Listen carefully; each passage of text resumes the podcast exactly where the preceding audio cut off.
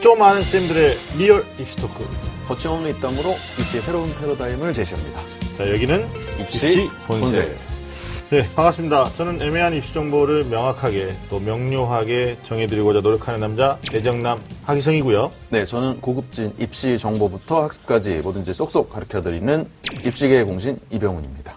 오늘 입시 본색 게스트 아주 어려운 자리 하시는 분 모셨습니다. 기저귀 TV 상담받고 대학가자에서 아주 여러 동안 결정적 코치로 어, 노력해 주고 활동하고 계시는 우리 최고의 선생님이시죠. 아, 숭이여자고등학교 정재민 선생님, 어서 오십시오. 안녕하십니까. 숭이여자고등학교 정재원입니다. 예, 반갑습니다. 어, 입시 본색에 처음 나오시는 거잖아요. 네. 혹시 그동안 우리 몇 편 방송 됐는데 보셨었나요? 솔직하게. 음, 못 봤습니다. 아, 왜냐면 이제 고3 담임하고 계시니까. 예, 예. 어, 수능 끝나고 어때요? 이제 고3 교실이 어, 다른 학년 교실에 대해서 좀 남다를 텐데 어떤 학생들 분위기 어떻습니까? 네. 인간은 역시 망각의 동물이었습니다. 예, 처음에는 예, 굉장히 그 음. 어려워서 뭐 네. 난해, 난감해하는 친구들도 있었는데 네. 시간이 지나면서 음, 음. 어, 여럿이 있을 땐 즐겁다가 음. 혼자 있을 때 우울해하는 이런 친구들이 많은 것을 확인했습니다. 그렇죠. 알겠습니다. 벌써 수능 지난 지 2주가 지났기 때문에 예. 학생들이 이제 뭐 다음 주면 수능 성적표가 나오지만 사실 예. 그때는 그때 일이고 다시 슬퍼질 겁니다. 알겠습니다. 어, 연말에 그 아무래도 고3 담임하시니까 연말 이번에는 또 연말 자체를 학생들한테 담보를 하셔야 되잖아요. 예, 예. 많이 바쁘시겠어요. 어떻게 계획이 어떠세요? 어, 지난 수시 때는 이제 추석 명절을 반납했는데요. 그렇죠. 올해는 이제 신정 연휴를 반납하게 신정. 생겼습니다. 그래서 크리스마스도 가족과 못 보내는. 어, 뭐 이제 끝났습니다. 어, 어차피 뭐 산타 할아버지는 없는 거 우리가 알고 있는데 가족들한테 좀 미안한 마음이 없지 않아 있습니다. 그렇지만 뭐 어, 수능이 어차피 한 주 늦춰져서 또 성적표가 어, 12월 7일 날 나오고 또 추가 학교까지 다 하고 나면 이제 31일부터 접수가 되기 때문에 예, 그렇죠. 예. 1월 4일까지인데 그래도 학생들을 위해서 좀 노력을 많이 해야 될 것 같아요, 이 선생님. 네, 그렇죠. 네. 뭐 날씨도 춥고 음. 여러 가지로 어려움들이 있지만 그래도 최- 최선을 다해서 집중했으면 좋겠습니다. 그래. 하여튼 뭐 저희 같은 입시 전문가들 또 교편 잡고 계시고 3학년 담임하시는 선생님들은 하여튼 수험생들이 입시에서 좋은 결과를 만들어내기 위해서 마지막까지 협력해줘야 되는 역할을 하기 때문에 어, 연말 계획도 반납하고 하여튼 열심히 해야 될 것 같습니다. 자, 그래서 오늘 또 저희들이 떴습니다. 꽉 막힌 입시 어, 전략부터 수준별 입시 정보까지 네, 매주 금요일 밤 9시 입시 본색이 입시의 모든 것을 알려드리겠습니다. 예, 지금부터 달려보겠습니다. 입시라면 좀 안다는 쌤들의 real 입시 talk. 입시 본색.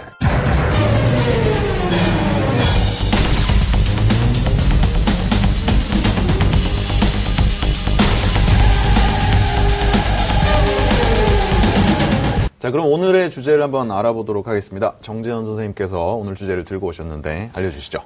예, 오늘의 주제는 불수능 구출작전 음. 정시로 합격하기입니다. 구출 작전 이렇게 나오니까요. 무슨 뭐 전쟁 영화에서 우리가 막뭐 라이언님이 구하, 뭐 라이언 일병 구하기 그랬죠. 오늘 제가 좀 어, 오전부터 굉장히 피곤해가지고 발음이 좀 꼬이고 있는데, 네, 새고 있는데, 어, 여튼 비장합니다. 어, 또 특히 올해 수능 같은 경우에는 6년 만에 또 난이도가 어렵게 출제됐었다. 뭐 불수능이다. 아니면 용암 수능이다. 뭐 이렇게 학생들이 성적표 받기 전에 여러 가지 볼멘 소리들을 하고 있는데, 하여튼 난이도에 따라서 많은 얘기들을 하고 있어요. 어떻습니까, 선생님? 학교에서 아이들은 반응이 어떻습니까? 어, 사실은 이제 이번 수능에서 수능도 어려운 것이 이제 놀랐지만은 음. 네. 더, 더 놀라웠던 것은 수시의 역할이 굉장히 컸다. 네, 그러니까 시험을 잘 본 학생들은 많지는 않은데 네. 어, 수시에 이미 합격을 하거나 아니면 네. 이제 수시에서 수- 수능 최저학력 기준만 통과하면 되는 학생들 이런 학생들은 네. 어, 아주 잘 보지 않았어도 좀 마음을 좀 편안하게 갖는 이런 그렇죠. 모습들을 확인할 수 있었습니다. 아, 그렇죠. 아니면 이제 수시랑 전혀 무관하게 정시 전략을 짜야 되는 친구들 입장에서는 힘들어졌죠. 뭐 너무 많이 힘들어졌다. 예. 뭐 일찌감치 재수를 또 생각하는 학생들도 있다고 그래요. 그렇죠. 뭐 재수 사실 그렇게 썩 즐거운 일은 아닌데 네. 또 결과를 가채점을 해보면은 네. 참 해야 되나 하는 마음이 좀 들고 하죠. 예. 네네. 왜냐하면 최근에 이제 수능의 기조가 쉽게 출제되는 형태였었기 때문에 사실 자기 위치를 정확하게 알지를 못하잖아요. 그러다가 마지막까지 원서 쓰고 2월 달까지 추가 합격을 기다렸다가 이제 재수하는 게 일반적이었는데 예. 뭐 1교시부터 어려워가지고 애들이 뭐 1교시 중간에 아, 안 되겠다. 그다음 뭐 2교시, 2교시 끝나고 이거 점심 먹어야 되나 뭐 이랬다는 애들도 많다고 그래요. 그래서 아무래도 좀 뜨겁게 느껴졌던, 어렵게 느껴졌던 수능이기 때문에 학생들이 재수를 또 생각하고 있는 학생들도 좀 주변에 많은 것 같아요. 그러나 마지막까지 원서 다 써보고 기다려보고 시작해도 늦지 않는 거니까 어, 한 기관에서 이제 비공식적인 조사를 했는데 어, 이번 수능에서 74% 이상 학생들이 매우 어려웠다라고 말할 정도로 수능이 조금 힘들었던 건 사실인 것 같습니다. 이 인공지능을 여기다 좀 도입을 해가지고 음. 인공지능? 어, 인공지능한테 어? 네. 적절한 난이도와 변별을 가졌느냐 어. 이게 애들한테 너무 어렵지 않느냐 이걸 좀 측정하는 그런 건 없을까요? 아, 조금 더 좋아져야겠죠. 조금 더 좋아지면 가능하겠죠. 그러나 이제 학생들 입장에서는 뭐 정정 선생님도 아시겠지만 6월, 9월 수능, 모의 수능에 비해서 좀 많이 어려워진 거죠. 뭐 국어는 사실 비슷하게 갔는데 어, 수학하고 영어가 많이 어려워졌던 거죠. 그래서 상대적으로 좀 힘들게 느끼지 않았을까. 뭐, 현장에서는 어떻습니까? 뭐 전, 저는 이제 개인적으로는 네. 전년도의 기조가 좀 어느 정도 사실은 좀 나왔다고는 보거든요. 네, 그러니까 네. 어, 어려워진 것은 분명한데 음. 어, 쉬운 문제가 많고 그 다음에 이제 일부 변별력 있는 문제의 어떤 음. 차이인데 아무래도 학생들이 수능을 보다 보면 네. 뭐 대부분 고3 처음 보는 수능이고 예. 어, 몇몇 어려운 문제에 그냥 발목 잡힌 이런 사례가 좀 많지 않았을까 좀 이런 생각을 해봤어요. 근데 음. 그렇죠. 재작년에는 수능이 굉장히 쉬웠잖아요. 네네. 그리고 이제 작년에는 또 음, 조금 나, 조금. 난이도가 음. 있었는데 전년도에 학생들이 시험 보는 모습과 네. 이번에 시험 보는 모습이 사실은 현장에서는 네. 감독을 하면서 느끼는 현장에서는 큰 차이는. 없었어요. 네. 근데 이제 나중에 결과물들이 나왔을 때는 음. 학생들의 반응이 좀 다양하더라. 네. 근데 한 가지 재밌는 게 있었습니다. 뭡니까? 우리 반 학생 중에 한 명이 네.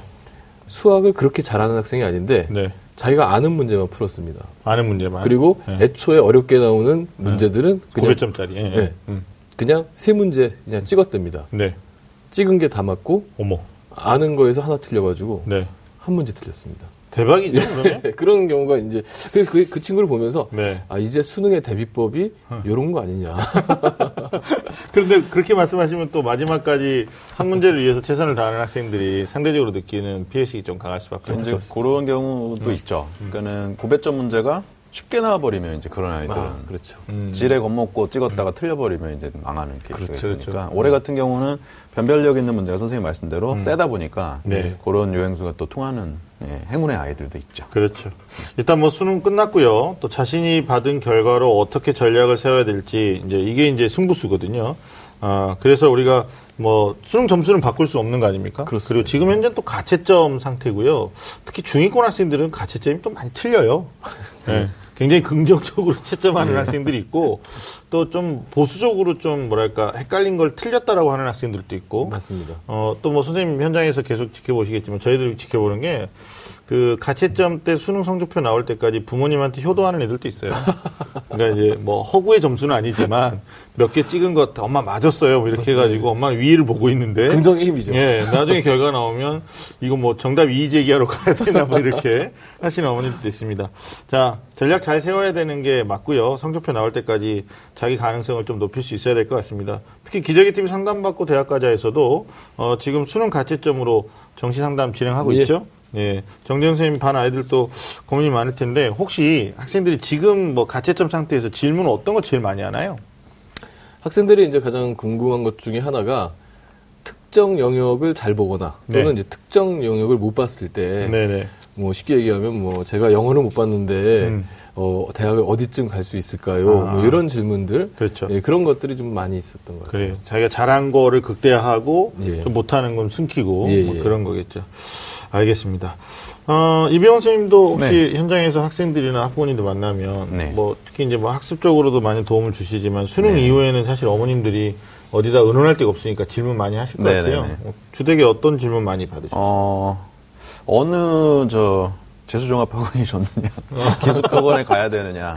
아, 그런 거 벌써? 물어보시- 예, 기숙학원은 또 어디가 좋냐. 아하. 이런 거 물어보신 경우. 음, 서글퍼집니다. 야, 서울포인데 문제는 또 그렇게 말씀하시는 학부모님들의 자녀가 과연 마음속에 재수를 시작하고 있느냐. 제가 어머님들한테 좀 드리고 싶은 말씀이요. 재수 다시 하는 것은 어, 철저하게 지능적으로 학생들 끌고 가야 되는 게 학생이 원할 때 그래 마지못해서 그렇죠. 그래 한번 더 해보자 이렇게 가야지 부모님 쪽에서 먼저 안 되겠다 재수하자 이러잖아요. 성공할 수 있는 확률이 대단히 낮아진다라는 거죠. 학생이 마음에서 우러나고 또 자기 어떤 노력에 대한 반성도 하고 고3 때와는 사뭇 다른 어떤 뭐 정신 자세와 어떤 마음 자세를 가지고 해야지만 성공할 수 있는 거기 때문에 예. 조금 기다려 보시는 것도 괜찮을 것 같아요. 조급한 마음에 사실 지금부터 시작하자 그러면 이제 이걸 어떻게 비유하면 되냐면 42.19 마라톤을 뛰고 왔어요. 근데 코치가 감독이 야 너 기록 마음에 안 드니까 물 한 번 모시고 다시 뛰어 뭐 이런 거랑 똑같거든요. 그렇죠. 지금은 그러니까 조금 휴식할 수 있는 시간도 주시고 자기를 돌아볼 수 있는 시간도 주시고 그래서 마음의 결심이 견고해질 때까지 저는 그게 아마 1월 정도까지는 가야 되지 않을까. 음. 그래서 만약에 정식 결과까지 기다리면 2월까지 가게 되겠죠.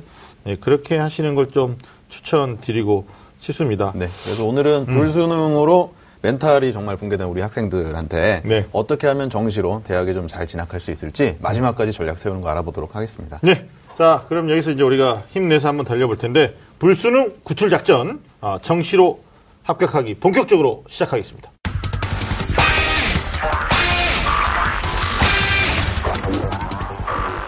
네, 어, 먼저 불수능 구출 작전, 작전부터 세워봐야 되겠죠. 어, 올해 수능이 불수능이었다, 뭐, 공공한 사실이고, 어, 빠진 학생들 구출하기 위해서 가장 먼저 할 일이 이제 정시에 대한 여러 가지 판세, 특징을 우리가 특히 이제 서울권 대학으로 뭐 정시로 대학 가는데, 어, 전략을 좀 고민해 봐야 될 것 같아요. 꼭 서울이 아니더라도 뭐 인서울, 요즘 신조, 인경기. 그죠? 인경기. 그 다음에 KTX 때문에, 저도 오늘 KTX 타고 막 지방까지 갔다 왔는데, 어, 인코리아. 네? 뭐 학생들이 그러잖아요. in 한반도. 예, 예. in 한반도. 예. 어, 괜찮습니다. 하여튼, 전략을 고민해 봐야 되는데, 우리 본색남들이 생각하시는 올해 정시의 가장 큰 특징이, 우리 이병훈 선생님 뭐라고 생각하십니까? 올해 정시의 가장 큰 특징은 역시 정시 인원 감소가 아, 예. 되겠죠. 매년 지금 이렇게 정시가 줄어드는 추세인데 참 네. 안타깝습니다. 그 아, 뒤늦게 철드는 음. 남학생들 도대체 예. 어떻게 구제할 것인가 음. 네, 좀 걱정이 많이 됩니다. 남학생만 그런 게 아니고요. 여학생들도 요즘 처리 늦게 듣는 애들 있어요. 남녀 평등의 시대. 남녀 평등 시대. 같이 처리 늦게 드는데. 정준 선생님 특징으로 하나 꼽아주시면 뭐가 있을까요? 예, 역시 뭐 저도 정시 모집 인원 감소인데 네. 저는 이제 다른 관점에서 네. 혹시나 하는 수시 2월 인원. 아, 예. 예. 그렇죠. 근데 줄어들 것 같긴 한데 예. 예, 그런 게 좀 아무래도 걱정이죠. 네, 2월 인원까지 우리 학생들 학부모님도 보시려면 결국은 12월 28일까지 수시 최종 합격, 추가 합격 다 돌린단 말이에요. 그렇죠. 그러면 빠른 대학은 28일, 또 부지런한 대학 29일 날 발표를 해주긴 하는데 30일 날까지 홈페이지에 공지하는 경우들도 있어요. 맞습니다. 그래서 특히 자연계 학생들은 어, 상위권에서부터 어, 지방의 의학계열, 치의학계열 뭐 이런 쪽으로 빠진 친구들이 많으니까 어, 이원유는 마지막까지 체크한 다음에 최종 전략을 수립하는 것도 일단 먼저 좀 말씀드리면서 어, 일단 올해 정시 판세 정리해봤는데 어, 일단 두 분 말씀하신 것처럼 모집 인원이 감소가 됐죠. 그다음에 이제 두 번째는 어, 자연계열 응시 인원의 모집 인원은 어, 우리 친구들이 좀 증가했다라는 거. 진- 전년도보다 응시자가 좀 자연계 네, 늘어났더라고요. 예, 그래서 전체 수험생은 줄었는데 과학탐구 응시는 좀 늘어난 거. 그리고 올해 특징은 이제 동일 모집 단위 같은 학과는 분할 모집이 안 되죠. 예. 예, 작년까지는 200명 어, 이상의 경우에 됐었는데 분할 모집이 안 되니까 전년도하고 좀 판세가 달라요. 그러니까 과거에 어, 가군에서 나군에서 같이 이- 뭐 성균관 대학교가 그런데 그러면 올해는 이제 추가 합격이 이루어지는 것들이 상황이 달라질 수 있으니까 체크하셔야 되고 또 한국사가 필수로 들어왔죠. 예. 예, 얘들이 이제 세이프냐 아니냐 이런 걸 따지는데 어, 가산점을 반영하는 대학도 있기 때문에 정시에서 어, 3등급이냐 4등급이냐 또는 5등급이냐 체크가 필요할 것 같고요. 어, 마지막으로는 이제 올해부터 처음 시행됐던 게 프라임 사업이 있었죠. 예. 예, 그래서 어, 육성 학과를 만들어 가지고 취업을 용이하게 좀 해보자 이런 과들이 있었는데 여기도 보면 수시 때 어, 다른 과에 비해서 경쟁률이 좀 높게 나타난 데도 있고 예. 뭐 아니면 생각했던 것보다 기대에 못 미치는 것도 있었으니까 이런 변수들을 올해 판세에서 조금 어, 생각해 볼 필요가 있을 것 같아요. 우리가 하나씩 좀 살펴보면서 어, 정시로 대학 가기 좀 이야기를 좀 해보도록 하겠습니다. 먼저 어, 두 분 얘기하셨듯이 정시 모집에서 주목할 점은 모집 인원의 감소입니다. 수능 결과 나왔으면 경쟁자 구조가 어떻게 해야 되는지 파악하는 게 중요한데 얼마나 감소했는지 우리 정진 선생님 좀 짚어주실까요? 예, 뭐 당연히 이제 수시가 확대됐기 때문에 네. 정시 모집 인원이 이제 감소됐는데요. 근데 이제 일단 재학생과 졸업생들, 그리고 수능 응시생들은 이제 얼마나 되는지 좀 그렇죠. 어, 확인해 보도록 하겠습니다. 어, 2016년도에 이제 지원자 현황을 보면요. 네. 재학생이 이제 48만 2,054명, 졸업생이 14만 9,133명. 그래서 이제 63만 1,187명이었는데요. 네네. 이 가운데 이제 응시자는 조금 줍니다. 줄죠. 결시율이 예, 있어서. 결시율이 있죠. 네네. 이제 수시, 수시 합격하는 숫자가 네네. 있으니까요. 네. 그래서 이제 58만 5,332명이었는데요. 음. 2017년도에서는 지금 어, 지원자는 이제 6, 60만 5,988명이었고요. 예. 응시 저는 아직 이제 확정된 건 아니 확정돼서 네. 나오진 않지만 네, 이제 예상할 예상 인원이 전년도보다 역시 또 많이 줄었습니다. 56만 1,750명 네. 선이 되겠습니다. 그렇죠. 이제 눈여겨볼 게 재학생의 수가 작년에 어, 지역 응시자가 한 44만, 그 45만 명 정도 됐었단 그렇죠. 말이에요. 근데 올해는 인구수가 좀 줄다 보니까 저출산이겠죠, 뭐. 예. 그래서 예상하는 인원이 43만이 안 될 수도 있어요. 그러면 그렇죠. 거의 2만여 명 정도가 줄었는데, 이제, 어, 졸업생은 많이 안 줄었어요.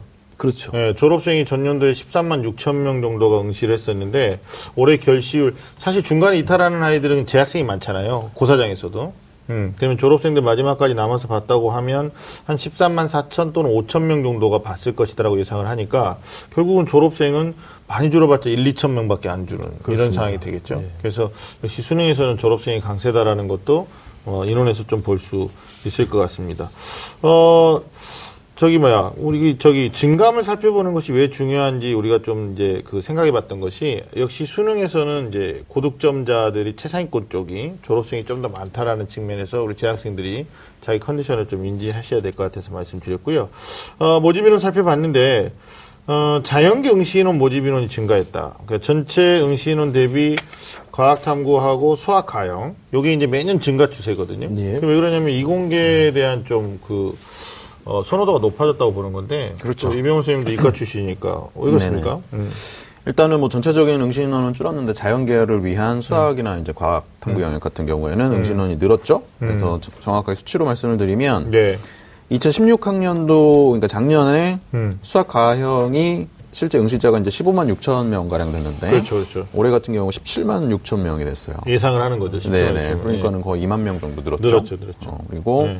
어, 탐구 영역 같은 경우 과학은 어, 23만 명 작년에 응시를 네. 했는데요. 올해 네. 이제 24만 명 정도로 그렇죠. 또만 명 이상 늘고 네. 있습니다. 그래서 아무래도 이과 인기도 많이 반영이 되는 것 같고요. 정책적으로 국가에서도 이과 쪽에 드라이브를 많이 걸어주고 있기 때문에 네. 아, 그를 위한 학생들의 선택도 피해갈 수 없는 것 같습니다. 그렇죠. 앞에서 봤던 프라임 학과, 프라임 사업 쪽도 이과가 훨씬 많기 이과죠, 때문에, 예. 대부분 이과이기 때문에 아마 이런 현상이 내년에도 이어질 것 같아요. 예비 수험생들 입장에서는 문이과의 유불리 문제를 생각할 때 어떤 선배들 이런 컨디션도 좀 체크를 해보면 괜찮을 것 같다는 생각이 들어요.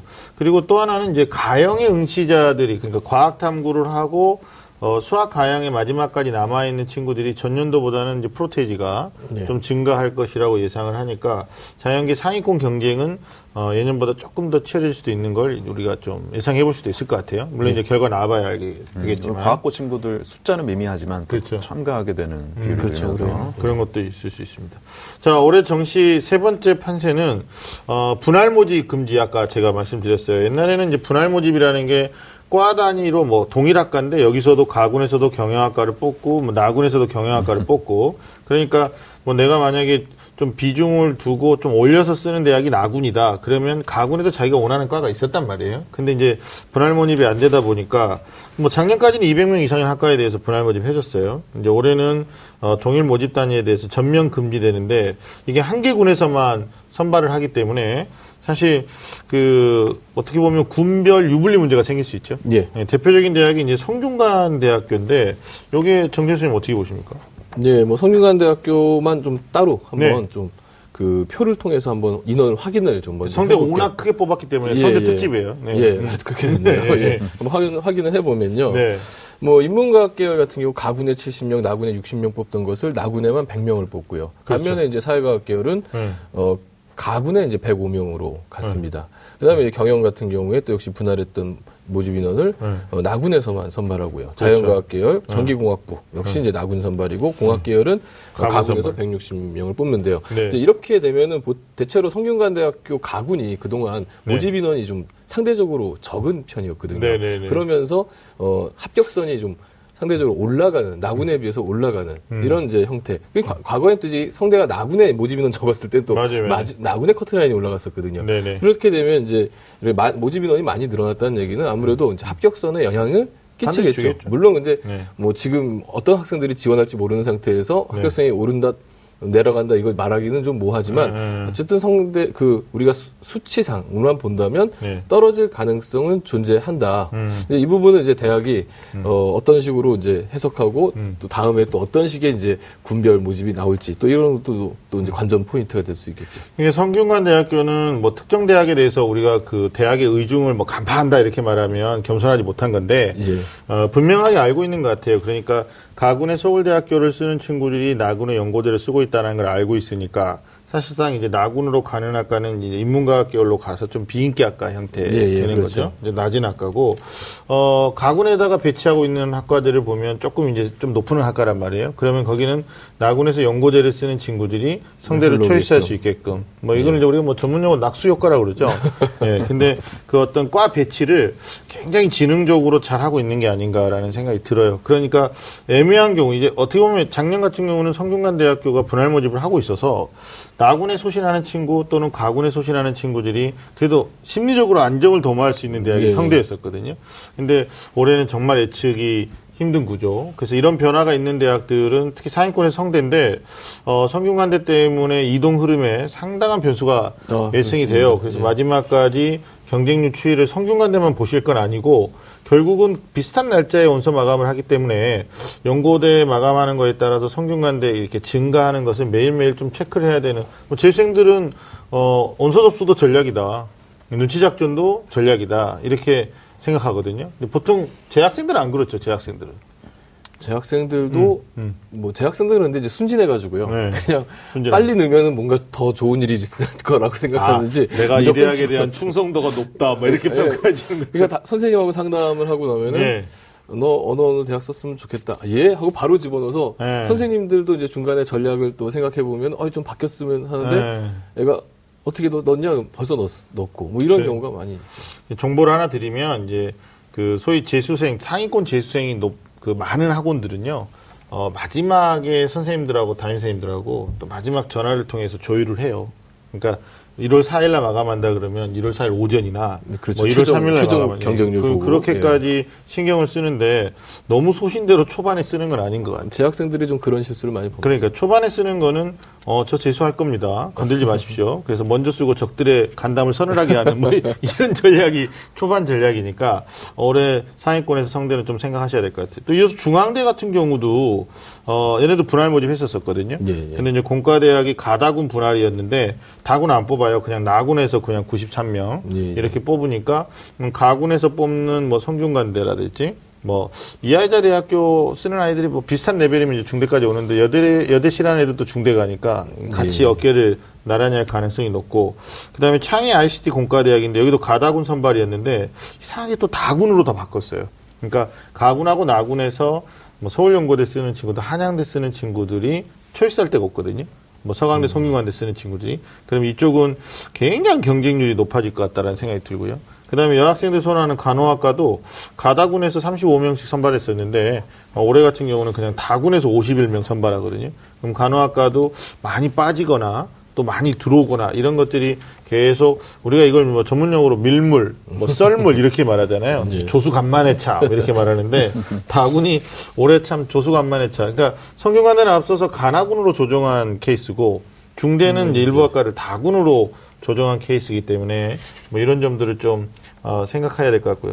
이병호 선생님, 그 밖에 네. 모집금 변화가 있는 대학들이 있죠? 그렇죠. 어, 다군으로 음. 몰아놓은 가천대 이제 경영학 트랙 같은 경우가 있고요. 예. 그 다음에 또 단국대 경영학부라든지 네. 아니면은 아주대 전자공학과 어. 그리고 홍익대 자율전공 예. 이쪽은 다 다군으로 지금 홍대자유전공은 인문자연 통합이죠. 그죠? 네, 인문자연 통합으로 네. 다군으로 몰았고요. 다군으로. 그다음에 건국대 경영학과라든지 음. 그다음에 한양대 경영학부 네. 이쪽은 또 나군으로 그렇죠. 모았습니다. 간하군 분할이었는데 이제 네. 몰았죠.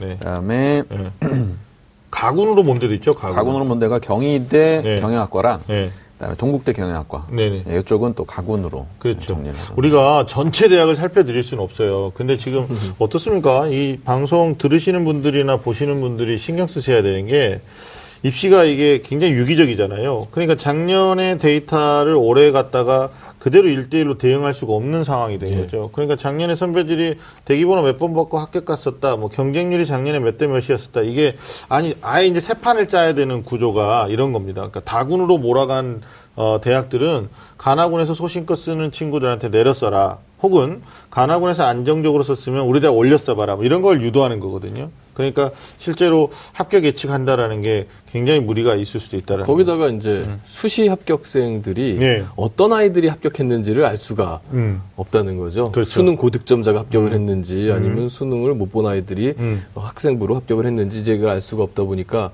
지금 뭐지 그 남아있는 정시에 지금 남아있는 아이들의 수준을 자기 위치가? 또, 예, 예측하기가 좀 어려운 그런 면이 있는 것 같습니다. 그리고 또 한 가지 이제 수시 얘기해 주셨으니까 우리가 첨언할 게 어, 나중에 이제 정, 수시에서 다 못 뽑으면 정시로 인원을 넘기지 않습니까? 네. 근데 이렇게 분할 모집하는 대학을 보면요. 뭐 균등하게, 아, 가군에도 나군에도 이렇게 인원을 쪼개서 음, 넘겨주는 대학도 있는데 보통 이제 자기들이 모르는 그 군이 있어요. 그러면 그쪽 한쪽으로 몰아버리는 경우들이 있어서 지금 예상하고 있는 혹시 이제 그, 어, 다음 주 성적표 나옵니다. 12월 7일 날. 그럼 이제 오늘 날짜로 2일인데 가채점 배치표 같은 거 어머니들 많이 보시더라고요. 그럼 배치표 상에 나와 있거나 대학 홈페이지 상에서 예- 예고하고 있는 인원들은 전부 계획 인원입니다. 그러니까 저희가 지금 말씀드리고 있는 것도 계획 인원이고 나중에 수능 결과 나오면은 어, 2월 되는 인원까지 하면 28일 이후죠. 예. 그럼 모집군 어느 쪽으로 인원이 많이 몰려가느냐에 따라서 또 전략이 달라질 수 있다라는 점을 어, 반드시 체크하셔야 될 것 같아요. 저는 뭐 전체적인 모집 인원이 줄었다도 중요하지만 올해 입시의 정시에서는 어, 특히 이 모집군 변화 예, 유지하는 대학도 있는데 모집군을 갖다가 어, 바꾼 대학들이 있고 내가 직접적으로 점수권에 해당되지 않더라도 그 윗대학이거나 아랫대학일 때 영향을 준다는 거. 아랫대학은 별로 영향을 안 줘요. 자기 점수 윗대학일 때 연락을 주- 어, 영, 어, 어, 영향을 준다라는 점을 조금 에, 염두에 주셨으면 좋겠습니다. 자, 다음 이제 한국사인데요. 어, 한국사가 등급에 따라서 가산점을 부여하거나 아니면 여러 가지 반영 비율로 어, 이게 반영하는 방법이 있는데 한국사 성적 우리 정재훈 선생님 좀 짚어주셔야 될 것 같아요. 어떻게 합니까 이거? 네. 지금 이제 한국사가 사실 네. 한국사 난이도가 또 이게 네. 예, 뭐 조금 올라갔습니다. 사실은 6월, 9월에 비해서 6월, 9월에 비해서. 예, 수능 난이도가 좀 올라간 부분들이 있는데 음. 이제 워낙 절대평가이고 그다음에 네. 한국사 이슈가 올해는 지금 엉뚱하게 복수정답 쪽으로 지금 이슈가 맞아요, 가 맞아요, 있어가지고 맞아요, 좀. 얘기가 덜 나오고 있는 것 같은데요. 네. 어, 어쨌든 뭐 난이도는 좀 많이 올라가서 이제 네. 일부 학생들은 혹시 또 준비가 덜 된 학생들은 또 네. 이것 때문에 한국사 때문에 수능 어. 최저 또, 어. 또 미끄러지는 친구들이 없- 있을 것 같다는 이런 우려도 맞아요. 사실 그런 우려도 있습니다. 있어요. 예. 6월에 비해서 좀 어려워서. 음. 예, 그러면 정시에서는 지금 가산점 내지는 이제 감점으로 예. 음. 이제 정리가 되고 있는데요. 몇 가지 뭐 말씀드리면은 뭐 고려대, 뭐 서강대, 뭐 연세대, 뭐 이화여대, 한양대 같은 경우에는 보통 이제 인문계 1에서 3등급까지, 자연계 4등급까지를 만점 만점. 처리하고 그 이후로 이제 약간의 감점. 그리고 서울대는 이제 3등급까지 만점 처리고요. 네. 성균관대는 이제 4등급까지 만점 처리하는데 네. 뭐 일단은 상당히 미비하게 네. 미비하게 좀 반영을 하는 경우가 많이 있죠. 뭐 예를 들어 서울대 같은 경우도 뭐 3점 이하 감점을 처리한다 하더라도 음. 9등급이라 하더라도 뭐 0점 몇 점 이렇게 맞아요. 처리가 맞아요. 되기 때문에 네. 뭐 한국사가 이제 올해 처음 뭐 필수로 들어오긴 했지만은 네. 이게 뭐 대단한 위력을 발휘할 거다 이렇게 느껴지진 않는 것 같습니다. 음. 그래도 이제 만약에 정시에서는 수능 100%로 뽑는 선발하는 대학이 많기 때문에 네. 어찌됐든 총점에 이게 어, 점수로 미치죠. 반영이 되면 소수점에서 약간의 미동이 예, 있겠죠. 예, 그렇죠. 어, 그러니까 혹시 어, 자기가 쓰는 대학의 조건을 충족시키지 못하는 친구들은 어, 좀 눈여겨 보셔야 될 것 같고요. 그래서 정정 선생님 또 이런 말씀 주셨는데 어, 뭐 첫 해고 예. 또 이거 가지고 뭐 크게 뭐 변수는 없을 것 같은 생각이 드는데 뭐 어, 6월, 9월에 어느 정도 봤던 친구들이니까 뭐 저희들이 가채점 결과 받아보는데 한국사 망했어요. 한국사 때문에 대학 못 갈 것 같아. 이런 친구는 거의 없는 없죠. 것 같아요. 거의 없죠. 예. 오히려 국수용 못 봤는데 한국사만 1등급 나온 친구가 예. 막 물어봐요. 선생님 이 잘난 한국사를 어떻게 활용하면 될까요? 그러는데 그냥 성적표의 역사에 남기는 방법밖에 없겠죠. 아, 뭐 아니 저 음. 사, 사탑이랑 교환해주는 대학이 뭐이 수도권에는 있는 걸로 알고 있습니다. 그래요? 예. 어, 한국사. 보통 제2의 국어를 교환해 주지 않나요? 보통 그렇게 많이 하는데 올해 이제 네. 제 기억으로는 신한대인가요? 어디가 지금 그렇게 아, 하고 있는데. 그래요? 예. 그러니까 많은 대학 중에 아, 정말 몇 개 정말 아, 예. 소수의 몇 개가 지금 그렇게 하고 그렇죠. 있습니다. 예. 찾아보실 필요는 없을 것 같아요. 어머니들이. 알겠습니다. 근데 이제 문제가 뭐냐면 네. 이게 이제 저희 같은 컨설팅을 하거나 이렇게 선생님들께서는 이걸 외부의 관점에서 보지만 음. 정작 이걸 공부하는 애들 입장에서는 네. 이게 크게 반영이 안 되니까 한국사는 대충 공부할 수가 없어요. 어. 그렇죠. 공부하는 이- 아이들 입장에서는 책을 외워야 되거든요. 음, 맞아요. 그러니까는 이게 보이지는 않지만 사실 정시에 영향을 미치죠. 다른 과목을 해야 될 시간을 할애할 수밖에 없는 거고 그렇다고 네. 힘 조절을 해가지고 쉬우니까 쉽게 한다. 이거는 아니죠, 아니죠. 어려운 얘기거든요. 네, 맞습니다. 그런 측면에서는 부담이 있습니다. 그렇죠. 네. 그러니까 이게 뭐, 이- 뭐, 우리 방송, 저기, 우리 지금 선생님은 바쁘셔가지고 입시본색을 한 번도 시청을 못 하셨다고 그러는데, 예, 보는 방법이 여러 가지가 있어요. 뭐 어플에다가 TBS를 깔아가지고 핸드폰으로도 볼 수도 있고, 뭐, PC로도 볼 수 있고, 그 다음에 저희가 이제 뭐 팟빵이라고 그러죠. 팟캐스트에서도 하는데, 어, 제가 지방 가서 어머니들한테 이렇게 소개를 해드렸는데 이미 보신 분들이 있어요. 들으신 분들도 있고. 그래서 팟캐스트 많이 보신 분들은 보시는 것 같아요. 근데 제가 이 말씀 왜 꺼냈냐면, 어, 주 시청 또 청취자들이 올해 수능 고3만 있는 게 아니거든요. 그렇죠. 그래서 우리 이병훈 선생님이 내년 대비하는 차원에서도 어찌됐든 쉽게 출제되고 뭐 3등급이나 기준 등급 4등급만 넘어간다고 되다, 어, 된다고는 하지만 부담은 사실 있는 거죠. 그럼요. 예, 그리고 이것 때문에 다른 과목에 대한 어떤 기회비용도 치를 수 있는 거고. 그래서 겨울방학에 좀 올라가는 학생들은 정리를 좀 하는 것도.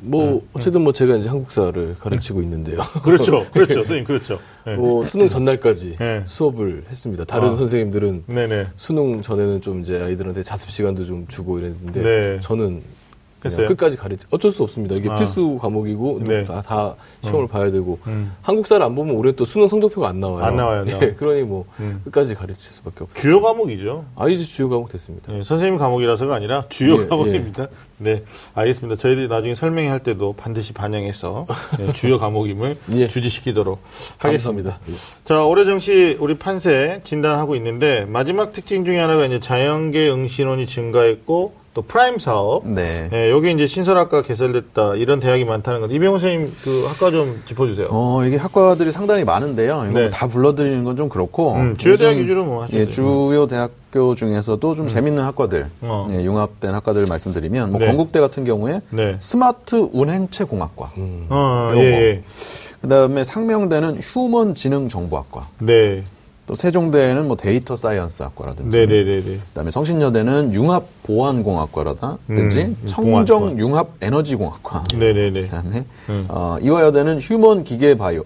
좋은 거 다 들어갔어요. 예, 휴먼 들어가고 기계 음. 바이오. 그다음에 네. 사이버 보안이라든지 기후 에너지 시스템 공학. 그러니까 네. 우리가 지금 현대 사회에서 여러 가지 변화를 겪고 있거나 네. 음. 예, 공학적으로 좀 필요한 분야들이 이렇게 자 융합되는 것들이 많고요. 네. 또 한양대 에리카 캠퍼스는 또 나노 광전자학 뭐 이런 네. 과도 신설이 됐습니다. 일단 뭐 과는 괜찮은 것 같아요. 이 네. 과들을 보면 이제 뭐 직업능력 개발원이나 이런 데서 발표하는 자료 보면 10년 후에 전망이 좋은 직종, 예. 또뭐 인간의 능력을 컴퓨터가 대체하는 알파고가 등장을 해도 사라지지 않을 직업군 이런 것들을 이제 고민하게 돼야 되거든요, 사실.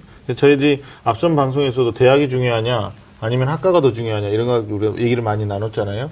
근데 프라임 사업이 어, 주요 대학 위주로 보면 과는 정말 괜찮은 대학이 많다는 건데 아쉬운 거는 이제 서울권 대학이 네 개 대학밖에 없다는 거죠. 뭐 이화여대, 숙명여대, 건국대 그리고 성신여대. 성신여대. 그, 다 이제 여대죠. 네, 수도권에서는 이제 뭐 한양대 에리카 정도 예. 맞죠? 예, 세종대도 뭐 있긴 한데 하여튼 요런 과들이 어 신설되면 이건 지금 신설학과로 보여주신 것 같아요. 그러니까 프라임 사업도 있고 신설되는 과. 지금 저희 이병호 선생님 얘기해 주신 거는 어, 프라임만 있는 게 아니라 신설된 과들도 그렇죠. 말씀을 해주시는 예, 거니까 역시 프라임과 연결지어서 신설된 과들이 좀 학생들에게 미래 비전을 고민하게끔 하는 뭐 그런 흐름을 우리가 읽을 수 있을 것 같아요. 실제로 그 프라임학과 경쟁률도 저희가 수시에 조사를 해봤었는데요.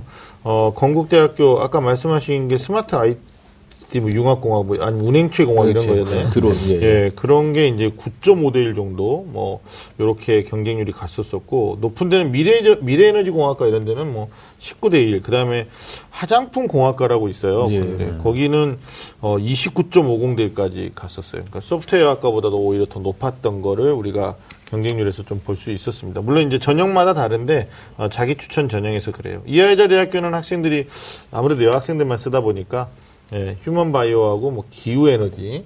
사실 이거 그 휴먼 바이 기계 바이오는 의공학 쪽하고도 연관이 있는 거죠. 커리큘럼 보니까 그렇더라고요. 음, 예, 그다음에 기후 에너지는 이제 아무래도 지구 온난화 뭐 이런 것 때문에 예, 예, 에너지 전문가, 뭐 기후 전문가 괜찮잖아요. 어떤 학생이 여기 가면 기상캐스터 되나요? 뭐 이러는데 그건 아닌 것 같고, 예, 하여튼 어 저희들도 사실 이 신설되는 학과의 커리를 다 모릅니다. 그래서 우리 예. 학생들한테 제가 하나 동기를 드리면 어, 특정 대학에 신설되는 학과의 커리큘럼 그리고 그 과의 비전 이런 것들을 지금 보세요. 지금 성적표 나오면 또 엄마랑 사이 안 좋아지잖아요. 실체가 드러나면서 그러니까 지금 하, 영화 보고 뭐 쉬는 것도 휴식을 취하는 것도 좋은데 사실 저는 이, 때 이런 작업을 해야 되지 않을까 싶어요. 이병헌 선생님 어떻게 생각하세요? 어, 제일 좋은 거는 사실은 고3이 아니라 그 전에 어렸을 때 네. 전공이라든지 학과 안내, 커리큘럼 이런 거 보는 게 제일 좋고요. 네. 아, 늦었다 생각하지 말고 지금이라도 음. 지원하는 시기에라도 이런 것들을 제사히 읽어보고 내가 네. 정말 이 과에 맞을지 이런 공부를 내가 좋아할지 네. 고민을 하고 가야 됩니다. 안 그러면 음. 그냥 대학만 들어가가지고 공부하다가 감당을 못해요. 음. 관심이 없거나 네. 자기가 생각했던 게 아닐 경우에는 특히 흥미도 이과가 떨어지고 그렇죠. 그렇죠. 예. 그래서 그런 부분을 미리 알아볼수록 제가 볼 땐 대학 가서 음. 의 삶이 좋아진다 예, 생각할 수 있습니다. 알겠습니다. 좀 뭐 비판적으로 좀 볼 수도 있을 것 같아요. 네. 그러니까 네. 이제 어, 커리큘럼을 이제 살펴보다 보면 음. 어, 이게 뭐 새로운 학문이라기보다는 네. 예, 기존에 이제 몇 개의 음. 학문들을 아직은 네. 예, 화학적인 아닌 유- 물리적으로 그냥 네, 합쳐놓은 이런 경향도 없잖아 있어서 없잖아. 예, 뭐 아직 좀더이 프라임 학과들은 좀더좀 지켜봐야 될 것 같아요. 그래요. 그래요. 알겠습니다. 특히 이제 신설학과는 전년도에 경쟁률이 없기 때문에 예, 예. 예, 우리가 정보가 없잖아요. 그렇습니다. 그러니까 지원할 때 어떤 점을 유의하면 좋을지 우리 정재훈 선생님부터 좀 한번 입시 지도 많이 하셨으니까 말씀 좀 해주시죠. 근데 이제 이게 패턴이 특별하게 없는 것 같아요. 그러니까 신설학과라고 해서 뭐 확 몰리거나 뭐 음. 그렇지 않거나 이런 것보다는 네. 어찌 보면 좀 네이밍이라든가 음, 또는 이제 어, 홍보 이런 네. 거에 의해서 좀 많이 좌우가 어, 되기도 하는 것 같고요. 예. 그래서 이제 학생들이 지원할 때 일단 일반적인 패턴의 지원도 좀 필요하다고 봐요. 그러니까 음. 우리가 아까, 아까 말씀했던 것처럼 뭐 경쟁률을 좀 끝까지 보고 지원한다거나 모집 인원 보고 지원하는 이런 패턴들을 음. 네. 유지해 나가면서 네. 이 그래도 또 아무래도 상위권에 호기심 많은 친구들은 또 이런 신설학과에 관심이 많으니까 좀 신중하게 접근할 필요는 있을 것 같아요. 음. 네. 예. 어, 이병헌 선생님 혹시 신설학과 주 입장 있을까요? 어, 아무래도 이제 선배가 없지 않습니까? 그래요, 맞아요. 그러면 이제 음. 진짜 개척자 정신이 있는 학생들 프론티어. 가야 돼요. 음. 정말 그 도전적이고 예. 전향적인 친구들이 이런 학과에 가면 정말 이 궁합이 잘 맞아서 음. 네네. 자기가 하고 싶은 바에 대해서 음. 뿜어져 나갈 수 있는 그래서 거고. 만들어가는 그렇죠. 거죠. 그렇지 않고 그냥 뒤에서 쫓아가는 거 좋아하고 안전지향적이고 뭔가 이렇게 네트워크를 좋아한다 이러면은 아무도 없기 때문에 음. 네. 오히려 이런 학과 갔다가 아 나 어떡하지 이렇게 찌그러지는 아이들도 많죠. 그래서 음. 음, 자기 성향도 좀 생각을 꼭 하셨으면 좋겠고요. 네네. 그다음에 저는 그렇게 봅니다. 그러니까 제가 또 나름대로 이공계 음. 출신이라서 네. 이공계에 대해서 굳이 말씀을 드리자면 네. 아, 우리나라 국가 산업이라든지 국가 철학이라든지 사람들의 성향하고 잘 맞는 게 사실 컴퓨터 IT 전자 쪽이에요. 음. 그게 어, 뭔가 설계를 하고 계산을 해가지고 나온 값하고 음. 어, 실제 뭔가 만든 거하고 들어맞았을 때 네. 에러가 적어요. 음. 근데 이런 기계라든지 뭐 생명이라든지 바이오라든지 이런 거는 정말 많은 시행착오와 정말 많은 투자가 이루어져 가지고 그걸 다 하고 나서 나오는 결과 그러니까 그냥 계산이나 설계만으로는 접근하기 어려운, 어려운. 부분들이 있거든요. 네. 그래서 아, 물론 이런 여러 가지 응용 학과들이 좋지만 그 중에서도 컴퓨터 IT 전자를 좀 기반으로 한 데를 저는 더 추천하는 입장입니다. 그래. 하여튼 문과 학생들은 또 뭐 과가 비슷비슷하고 또 좀 이렇게 뭐랄까 학문적인 좀 눈이 시야가 좀 넓잖아요. 여러 개 할 수 있는 건데 이과 학생들은 우리 이병훈 선생님 말처럼 자기 성- 성향, 예. 예, 또 흥미 이런 것 정말 염두에서 써야 될 것 같고 신설학과에 대해서 제가 좀 조언 하나 드리면 어머님들이 많이 물어보세요. 왜냐하면 선생님 신설학과에 가는 사람들이 많이 있을까요? 뭐 이런 거 있잖아요. 왜냐하면 선배가 없다라는 친구도 있고 커리가 아직 정확하게 정착이 안 됐다라는 거, 뭐 이런 변수를 노리면서 물어보시는데 팁을 하나 드리면 어, 신설된 학과들이 초반 경쟁률이 낮을 수는 있어요. 아, 나 처음부터 이과 전공할 거야를 뭐 중학교 때나 고등학교 때부터 생각한 게 아니기 때문에.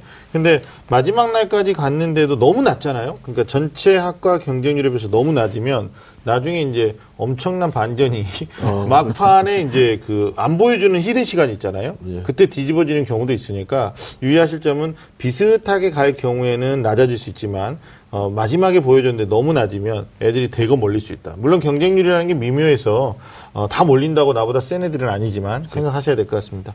자, 지금까지 불수능에서 우리 친구들을 구출하기 위한 작전, 어, 어, 정시로 합격하기 주제로 어, 여러 가지 판세에 대해서 좀 더 우리가 자세히 살펴봤습니다. 여러분은 지금 좀 아는 쌤들의 리얼 입시 토크 입시 본색과 본색과 함께하고 계십니다.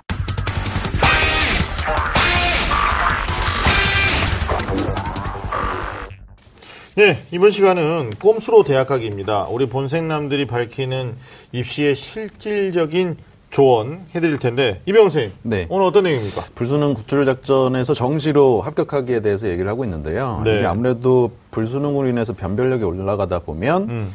어, 원점수가 기대보다 낮은 이게 중위권 학생들은 정말 이제 막 멘붕이거든요. 이거 어떻게 네. 가야 되나. 맞아요, 그래서 맞아요. 오늘 꼼수로 대학 가기 위해서는 중위권 학생들이 좋은 대학에 진학하기 위해서 음. 어떤 작전을 좀 사용하면 좋을지 알려드리겠습니다. 네, 상위권, 최상위권도 고민이 있겠지만 정말 중위권 학생들, 우리 이제 사회적 배려 아닙니까? 우리가 사회적 배려 해야 되는데, 어, 이 학생들 정말 라이언 일병을 구하는 마음으로 우리가 막중한 임무가 느껴지는데, 사실 수능이 어려워서 1, 2등급 구분 짓는 뭐 커트라인 이런 거 국수형 어, 대부분 떨어지면서 예상 합격선도 줄줄이 하락할 것으로 그러니까 표준 점수는 상대적으로 좀 높아지겠죠. 거죠, 예. 예. 예측이 어렵다고도 하는데 정재 선생님 어떻게 해야 될까요? 우리 중위권. 네. 정시 합격성 예측. 정말 어려운, 그러니까 어려- 이제 예. 너무 높아. 너무나 예, 예. 이렇게, 예. 이제 어, 어려운 질문을 하실 거라고 이제 뭐 음. 상상을 못 했는데요. 예, 근데 이제 한 가지 이제 짚고 넘어가야 될게 네. 이걸 보시는 분들이 네. 착- 그러니까 언론만 보면 착각하는 게왜 음. 어려웠다는데 커트라인이 올라가지? 음. 표준 점수 때문에 그런 그렇죠. 거죠. 그러니까 네. 이 사실 표준 점수하고 백분위하고 이거 잘 음. 보시는 그런 시각도 트이셔, 트이셔야 사실은 입시를 이제 정확하게 네. 해석할 수가 있겠고요. 네, 정시 합격선에 대한 예측, 사실은 중위권 대학을 예측하기는 정말 어렵습니다. 그렇죠. 그러니까 어 저희가 지난 한 2, 3년 동안의 그 내용들을 좀 보면은 네. 어 분명히 그 전년도에 비해서 모집 인원도 줄고 음. 또 어, 학생들도 이제 그 선호 학생들도 많아졌기 때문에 음. 야이 학과들은 아마 올해는 음. 어, 합격선이 대거 올라갈 것이다라고 예상을 한 학교들이 의외로 또 그렇게 많이 안 오는 있죠. 경우도 있어요. 네. 뭐 대, 대표적으로 뭐 가톨릭대 같은 경우는 네. 점수가 몇 년치를 쭉 봐도 그렇게 음. 막큰 폭의 차이가 어, 없는 학교가 있는 반면에 네. 또 이제 일부 학교들 뭐 특히 여대들이 좀 그런 경향이 강, 강하게 저는 이제 제가 경험상 예. 보면 이제 여대들 같은 경우는 어, 수시가 이제 확대되기 전과 후 따져 보면은 어, 음. 최근에는 뭐 퍼센테이지가 좀 백분위가 한 2, 3% 정도 올라가는 이런 어, 양상도 있긴 했었거든요. 그래서 네. 중위권 대학을 예측하라 상당히 좀 어, 어렵죠. 음. 어려운 그런 부분이 있는데 어, 역시 이것도 이제 성급하게 어, 음. 쓰기보다는 좀 더 뭐 이렇게 지켜가면 그 저, 보면서. 경쟁률 추이를 좀 봐가면서 쓰는 네. 것이 좀 어, 바람직하지 않은가. 그래서 정시 예측은 어렵다 이렇게 말씀드리겠습니다. 중위권이라서 더 어렵다. 더 어렵다. 예. 예. 그래서 저희가 또 본격적으로 우리 이병훈 선생님은 혹시 짚어주실 거? 어, 중위권들은 이거 이게 뭐, 뭔가 전략을 세우고 빨리 움직이면 음. 그걸로 인해서 또 바뀌어요 상황이. 음. 그래서 너무 예단을 가지고 속단해가지고 진짜 지원 너무 성급하게 하지 말고 끝까지 지켜보는 게 진짜 전략인 것 같습니다. 네. 그래요. 지켜보는데 이제 저는 본격적으로 우리 학생들한테 이제 중위권은 특히 어떤 얘기를 해주냐면 어차피 대학에서 수능 활용 지표를 쓸 때 표준 점수 쓰는 대학은 상위권 대학이 많거든요. 그렇죠. 예.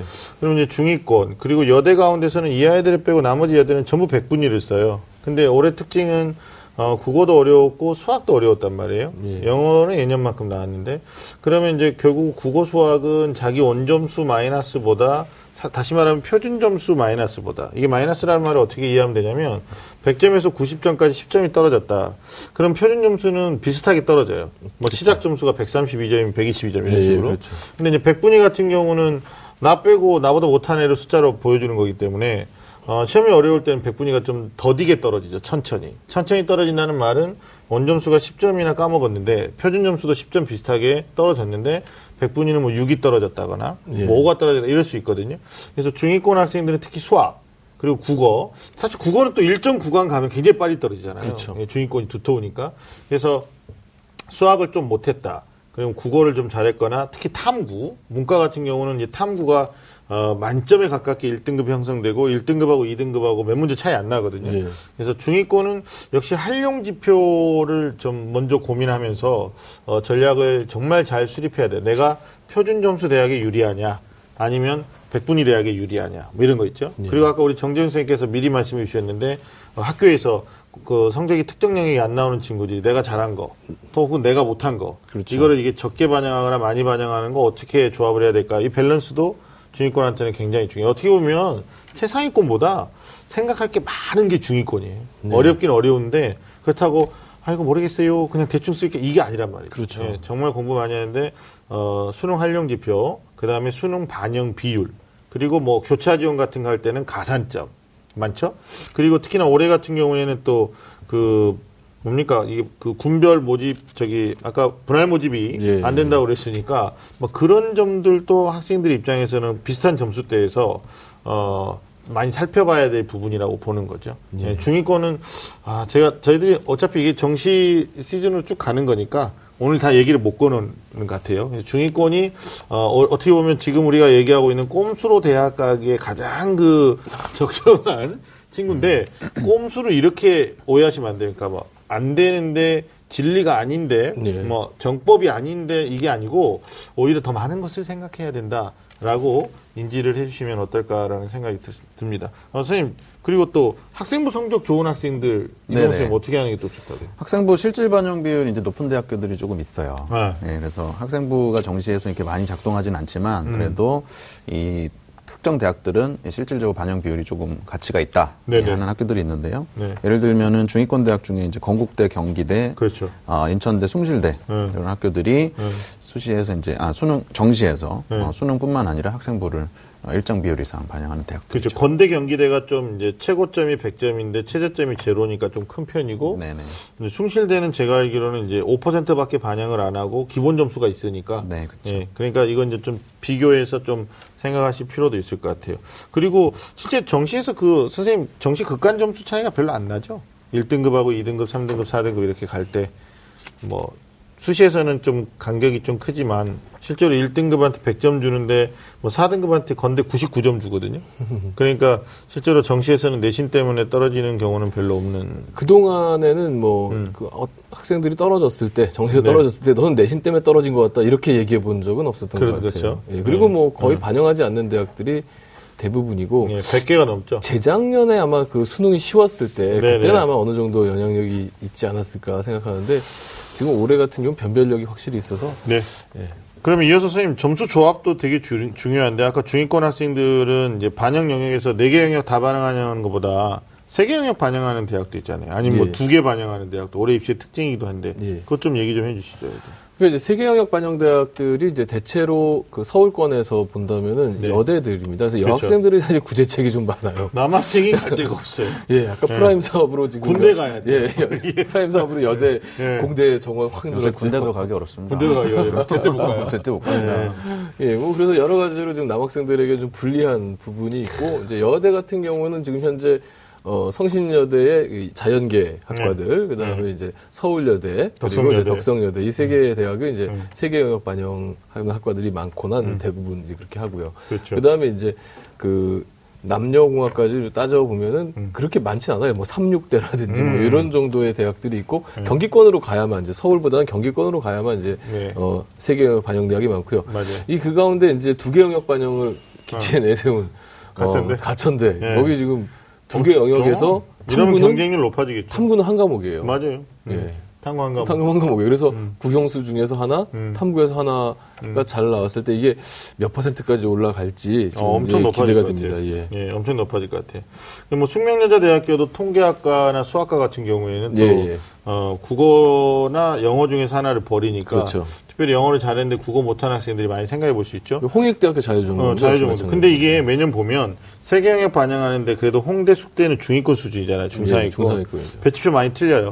예, 많이 들- 에, 배치표가 예상하는 점수보다 실제 합격수는 훨씬 더 높아지는 그런 경우를 봐요. 작년에 숙명여대 통계학과가 45대 1 그렇죠. 불났죠. 예. 불났어요. 예. 그래서 뭐 지네들끼리 그런다는데 우리는 그 전형으로 왔다. 우리끼리 밥 먹어야 된다. 뭐. 왜냐하면 그 친구들은 한개 영역만 더 잘 봤으면 그렇죠. 정말 상위 대학을 가는 그런 구조기 때문에 아, 알겠습니다. 올해 하여튼 중위권은 앞서 다시 정리하면 뭐 활용 지표, 수능 반영 비율, 뭐 가산점, 분할 모집 그리고 선생님 얘기해 주신 뭐 세 과목이냐 두 과목이냐 그리고 또 하나 있다. 탐구를 두 과목 쓰느냐 한, 한 과목 쓰느냐. 예, 예. 두 과목 평균이 정말 애매한 친구들은 한 과목만 가져가면서도 어, 될 것 같습니다. 역시 어, 또 하나는 이제 다군에 좀 많이 몰려요. 네. 올해 중위권. 네. 그래서 경쟁률이 높게 형성되는데 잘 보세요. 다군에 내가 쓰는 대학에 나보다 점수 좋은 애가 나군에 가군에 몇 명 정도 있는지까지 쭉 이렇게 계산을 해보면 아, 빠져 나갔을 때 추가 합격 발생할 수도 있으니까 중위권 학생들 이런 것도 좀 지켜보는 게 좋을 것 같아요. 저는 사실 중위권 학생들 입시 지도하면 빨리 쓰지 말라고 그래요. 일단 자기가 가군에 몇 개, 나군에 몇 개, 다군에 몇 개를 이렇게 리스트업을 해놓고 공부를 좀 많이 해야 된다.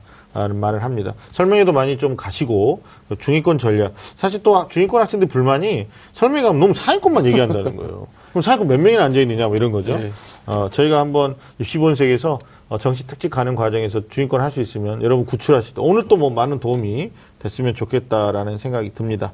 자, 지금까지 꼼수로 대학 가기 중위권 학생 구출하기에 대해서 이야기를 나눠봤습니다.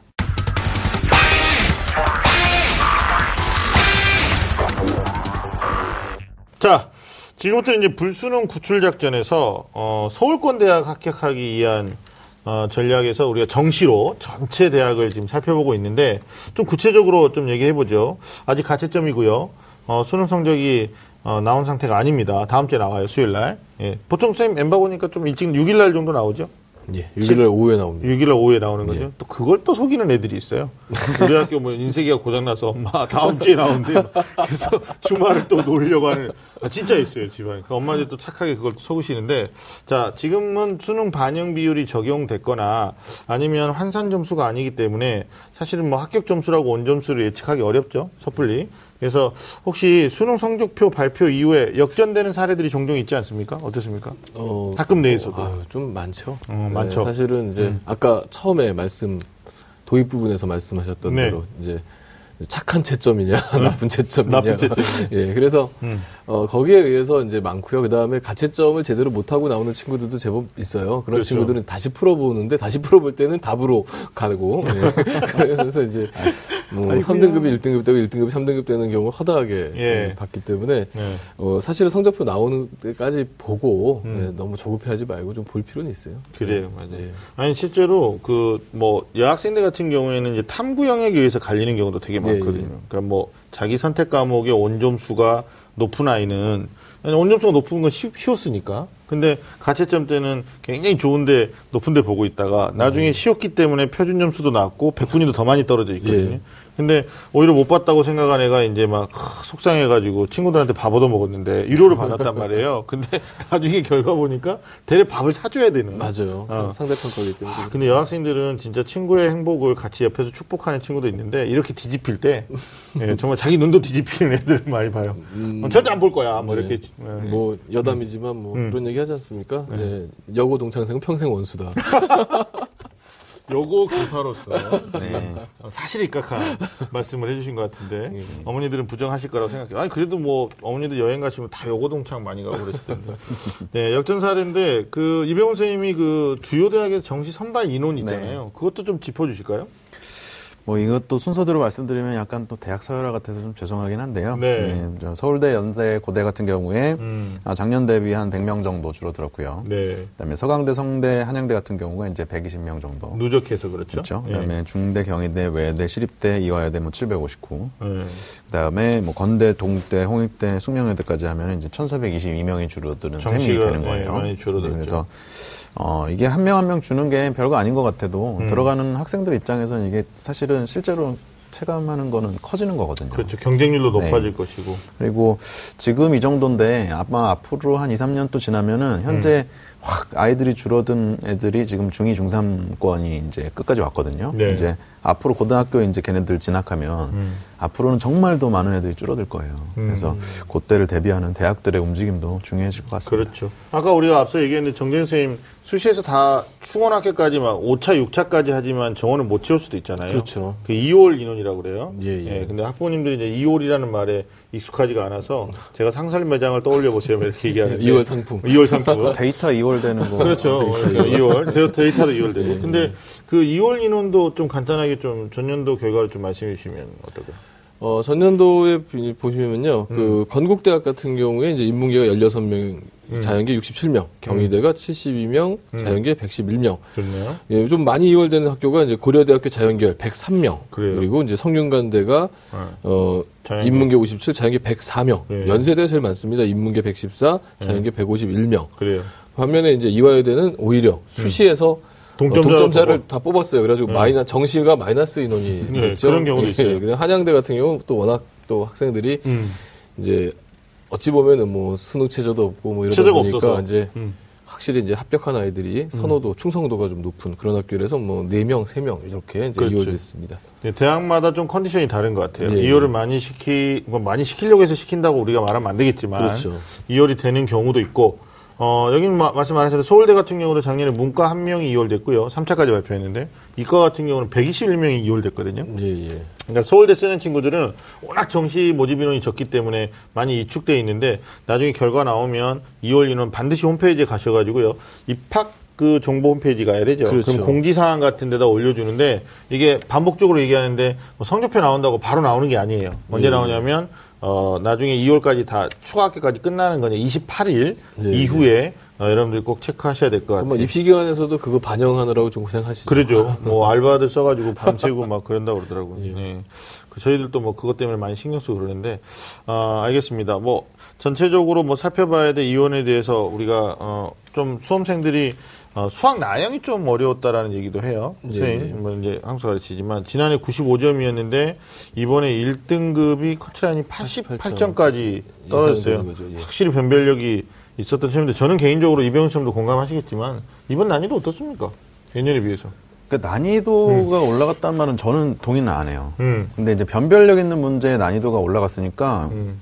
몇 문제에 의해서 체감되는 아이들의 난이도는 엄청 올라간 것처럼 느낄 수밖에 없거든요. 네. 특히 그몇 문제에 발목 잡혀가지고 낑낑대다가 시간 놓치고 막 이런 애들한테는 네, 이거 네. 완전 불수능, 용암 수능이죠. 네. 근데 이제 전체를 보는 저희 입장에서는 이게 뭐 난이도가 아주 급격하게 상승했다고 네. 보여지지는 않아요. 네. 그러니까 이게 약간 온도차가 있는 거죠. 그렇죠. 그래서 정준 선생님 수학을 좀 안 좋은 친구들은 반영 비율에서 수학을 적게 반영해주는 쪽. 예. 예. 오히려 아예 반영 안 하고 세개 반영하는 데 경쟁률이 높단 말이에요. 그렇죠. 그러니까 어, 서울권 대학 주요 대학 중심으로 보면 나영을 좀 적게 반영하는 대학이 어디 있을까요? 예, 뭐 건국대 인문사회, 그다음에 네. 이제 명지대 뭐 인문사회, 뭐 세종대 인문사회, 숙명여대 뭐 의류, 의류학과. 이제 인문계열 네네. 이런 쪽이 있는데요. 예. 그게 수학이 좋고 영어가 예, 높고. 그런데 음. 예, 글쎄요, 뭐 이게 어, 어, 뭐 어떤 어떤 게 어, 어느 어느 정도의 점수 차가 음. 나야만 음. 이게 이제 어, 불리하지 않을 수도 있고 불리할 수도 있는 부분이라 참 네. 말씀드리기가 조심스러워요. 그러니까 수학을 너무 많이 못 봤을 경우에는 네. 예, 아무리 적게 반영한다 하더라도 네. 사실은 뭐 그게 크, 그 유리해지지 않는다는 거죠. 예, 그런 부분에서 또 사실 음. 이 방송에서 한 딱 단정적으로 얘기가 참 어려운 힘들어요. 부분이 있네요. 이게 조금 어려운 부분인데 사실은 이제 그 졸업생들 원서 접수할 때 우리가 코치하는 것 중에 하나가 입시 기관들이 그 동점자 동점수 때의 그 영역별 평균 점수를 발표를 해주죠. 예, 예, 예. 그러니까 뭐 예를 들면 표준 점수를 520점을 만들었는데 이 520점을 만든 친구들이 보편적으로 어 뭐 국어는 몇 점, 수학은 몇 점, 영어는 몇 점 이렇게 발표한단 말이에요. 네. 그러면 거기 점수로부터 자기가 수학이 어느 정도 못 받느냐 뭐 그런 건 좀 평가 기준이 될 것 같아요. 음, 예. 아무래도 경쟁 선생님이 중위권 학생들 사랑하는 마음이 강하셔가지고 정말 전략이 많은데 이런 부분들에 대해 조금 신중하게 말씀해 주신 것 같아요. 어, 자연계 같은 경우에는 수학과학 비율이 높죠? 이제 이병 선생님. 네네, 뭐. 그다음에 수학과- 아니면 이제 또 수학 영어 비중이 높은 대학도 있고 그렇죠. 아무래도 상위권 대학이 이병훈 선생님이 좀 많이 얘기하시는데 네네네. 특히 의예과, 네네. 의대 어, 영역별 반영 비율 좀 몇 가지만 짚어줘 볼까요? 그 의대는 그냥 대부분 100%라고 보시면 되는데요. 수능 네. 100%인데 네네. 경희대 서울대는 수학 35, 30으로 이제 다른 영역보다 수학이 월등하게 높고요. 네네. 이대 같은 경우는 뭐 인문자연 모두 국경, 국영 수탐 25%씩 동일하게. 네, 네. 골고루 골고루 네. 조화롭게 반영하고 네. 중대, 고대, 성대, 연대, 한양대 같은 경우는 이제 국어, 영어는 20%, 음. 수학과금 30%. 그러니까 수학과학이 중요한 거죠. 네. 이런 식으로 반영합니다. 근데 음. 아, 이런 반영 비율을 넘어서서 음. 의예과 생각하면 그냥 음. 퍼펙트 해야 된다고 그렇죠. 말씀드릴 수 개수죠. 개수. 그냥 몇개 틀렸냐. 몇개 틀렸느냐. 알겠습니다. 뭐 앞서 선생님 얘기하셨겠지만 수능 성적 반영하는 방법이 매우 다양합니다. 네. 예, 성적대별로 다양하고 인문계, 자연계 또 다양하고 하여튼 정시로 합격하기 위한 여러 가지 일 중에서 본인이 유리한 조합. 음, 잘한 것을 더 극대화시킬 수 있거나 못한 것을 조금은 덮을 수 있는 이런 점들을 다시 한번 우리 친구들이 또 우리 부모님들이 체크하셔야 되고요. 어, 높아심에 말씀드리는데 배치표에 나와 있는 점수들 어, 우리가 컴퓨터에서 뭐 합격 예측으로 보는 점수들이 일반적으로는 그냥 이런 것들이 가미되지 않은 그냥 정말 그 천연의 점수라고 봐야 되겠죠. 그래서 비율을 전부 계산해서 다시 환산 점수까지 한번 생각을 해보시는 게 좋을 것 같다라는 생각 듭니다. 어, 오늘 우리가 어, 불수능 구출 작전 그래가지고 어, 정시로 대학 가기 합격 가기 함께 어, 얘기를 해봤습니다. 특히 이제 어, 어떻습니까? 원서 접수까지 아직 시간이 좀 많이 남았죠. 사실 12월 7일이면 성적표 받고 수시 기다리고 또 충원학교 기다리고 그러면 사실 7일날 어, 성적표 받으시면 입시 기간으로부터 한 10일, 11일 정도면은 이제 자기 점수가 어디 갈 수 있는지 조금 윤곽이 네, 굳혀야. 되잖아요. 네. 예, 그러면 조금 더 심각하게 고민하고 또 공부를 많이 해야 되지 않을까 싶습니다. 사실 어, 이런 말씀이 어떻게 들릴지 모르지만 수능 공부만큼 어렵진 않아요. 그러나 어, 수능만 공부했던 친구들 입장에서는 이게 또 다른 세계죠. 예, 예. 어떻게 보면 신세계입니다. 근데 이 일을 게을리 하신다거나 아니면 이 일을 다른 사람이 대신해 줄 거라고 수수방관 하신다거나 또 성인 되셨다고 지나치게 알코올 섭취하신다거나 안 됩니다. 안 됩니다. 판단 얘기를 해주십니다. 그래서 우리 수험생들 특히 졸업생들도 마찬가지인데 제가 알코올 얘기했냐면 그 학생들하고 상담하고 나중에 전화 통화하기로 한 날이 있어요. 시간이 있어요. 전화하면 이 녀석이 쌤 이렇게 가 있어요. 그래서 야 너 나중에 좀 다 깨고 나면 다시 통화하자 그러는데 또 다음날 통화가 안 되고 뭐 이런 경우도 있거든요. 마지막까지 부모님 마음처럼 여러분들이 자기 점수 1점을 더 극대화하기 위해서 노력해 주셨으면 좋겠다라는 생각이 듭니다. 어, 우리 선생님들도 정시 지원에 고민이 많은 우리 학생들, 우리 학부모님들 위해서 이병훈 선생님도 좋은 한 말씀 해주시죠. 네네. 그러니까 그런 생각이 들어요. 그러니까 제가 용산도 살아보고 이제 저쪽 서울 동쪽도 살아보고 서쪽도 살아보고 했는데 많이 돌아다니셨군요. 어, 동쪽이나 서쪽 살 때는 네. 지방에서 출장 끝나고 올라올 때 고민이 없어요. 어차피 네. 갈 길이 한두 개밖에 없어요. 그래요. 러니까 그냥 막히든지 어쩌든지 그냥 가는 거예요. 네. 근데 용산이나 서초 이쪽에 중간지대 살 때는 네. 계속 내비게이션을 서치를 하는 거예요. 어떻게 가면 빨리 갈까? 빨리 새 길이. 없을까? 그러니까 길이 더 많으니까. 음. 그래서 아마 중위권 친구들이 가운데에 있기 때문에 더 많은 길과 전략들이 있어서 네. 혼돈스러울 거예요. 그렇죠. 그렇더라도 내비게이션을 많이 작동시켜서 네. 최선을 다했을 때 좋은 루트가 나온다는 거 잊지 네. 말았으면 좋겠습니다. 중위권 얘기해 주셨고요. 정재현 선생님은 어때요? 최상위권, 상위권 학생들 입장에서도 한번 얘기해 주시죠. 어, 최상위권, 상위권, 뭐, 이 학생들, 물론 이제 길들이 뭐, 음. 그 학생들도 사실은 어, 이렇게 동서 쪽 정도 수준이 아니고 거기서도 또 굉장히 좁아요. 많은 네. 또 네. 예, 다양한 길들을 찾아야 되는 이런 상황이기도 하죠. 네. 상위권들은 오히려 더 작은 점수 하나 가지고도 어, 학생들의 이제 합불이 갈려지기도 하고 또이 친구들은 또 자존심들이 세가지고 음. 맞아요. 또 웬만한 대학을 어, 안 가면은 또 음. 그냥 반수, 재수 뭐 이런 것들을 너무 또 쉽게 선택하는 네. 그, 그런 경우도 있고 사실 따지고 보면은 국가적으로 젊은 인력들이 이제 1년씩 한 번 더. 공부하고 이건 낭비가 될 수도 있는 네. 여지가 있는 거죠. 네. 그래서 이제 상위권 학생들도 역시 이제 신중하라는 말씀을 좀 드리겠고요. 네. 뭐 상위권까지는 아니지만 제가 사실, 사실 작년 이런 사례를 봤어요. 어떤 네. 학생이 어 그냥 총점만 가지고 어 총점이 이제 훨씬 넘으니까 음. 총점이 전년도 합격선이나 배치표상 보고 훨씬 넘으니까 지원을 했는데 음. 이 학생은 어 국어를 못 보고 수학을 잘 본 학생이거든요. 학생. 근데 어 국어 국어 40, 수학 10% 반영 비율에다가 집어넣어가지고 아이고. 예, 탈락하는 경우를 봤습니다. 그건 그래서 제일 황당한 경우죠. 그거는. 예, 음. 그 정말 어, 신중하게 하셔야 되고 그리고 저는 어, 수능에서 이 대학을 원서 접수하는 것까지가 음. 고등학교 생활의 공부라고 생각합니다. 마지막이라고. 까지 끝까지 다 하셔야 됩니다. 책임감과. 알겠습니다. 예. 오늘 저희가 뭐 꼭 중위권만이 아니고 또 상위권, 최상위권 학생들까지 아우르기 위해서 좀 말씀을 드렸는데 그래요. 성적대별로 생각이 다르고요. 또 전략이 다릅니다. 그러나 변하지 않는 전략 중에 하나는 마지막까지 수고로움을 마다하지 않아야 된다라는 그렇습니다. 말씀 우리 정재 선생님 해주셨고 우리가 얘기 중에 좀 얘기가 안 된 건데 어, 성적표 받으시고요. 다음 주에 어, 원서 접수 들어가기 전까지 여러분들이 꼭 하셔야 되는 게 뭐냐면 그냥 점수 안 나왔다고 모든 걸 포기하거나 체념하거나 또 오히려 뭐 부모님한테 역성 내고 이런 거안 됩니다. 안 되고 원칙을 정하세요. 원칙. 내가 한 번 더 하느냐 아니면 다니면서 한 번 더 해보는 거냐 아니면 올해 꼭 대학을 가는 거냐 여기에 따라서 사실 그 컨디션이 완전히 달라지거든요. 이런 원칙들 우리가 좀 정해줘야 되지 않을까 싶습니다. 자 오늘 긴 시간 동안 함께해 주신 정재훈 선생님 감사합니다. 아, 감사합니다. 네. 자, 매주 금요일 밤 9시죠. 이제 많은 분들이 금요일 밤 9시를 기다리시고 있습니다. 좀 많은 쌤들의 리얼 입시 토크. 지금까지 저는 애매한 입시 정보를 명확하게 또 깔끔하게 어, 정리해드리는 남자 애정남 하기성이었고요. 네, 저는 입시계의 봉신 이병훈이었습니다. 네, 함께해 주신 여러분 감사합니다.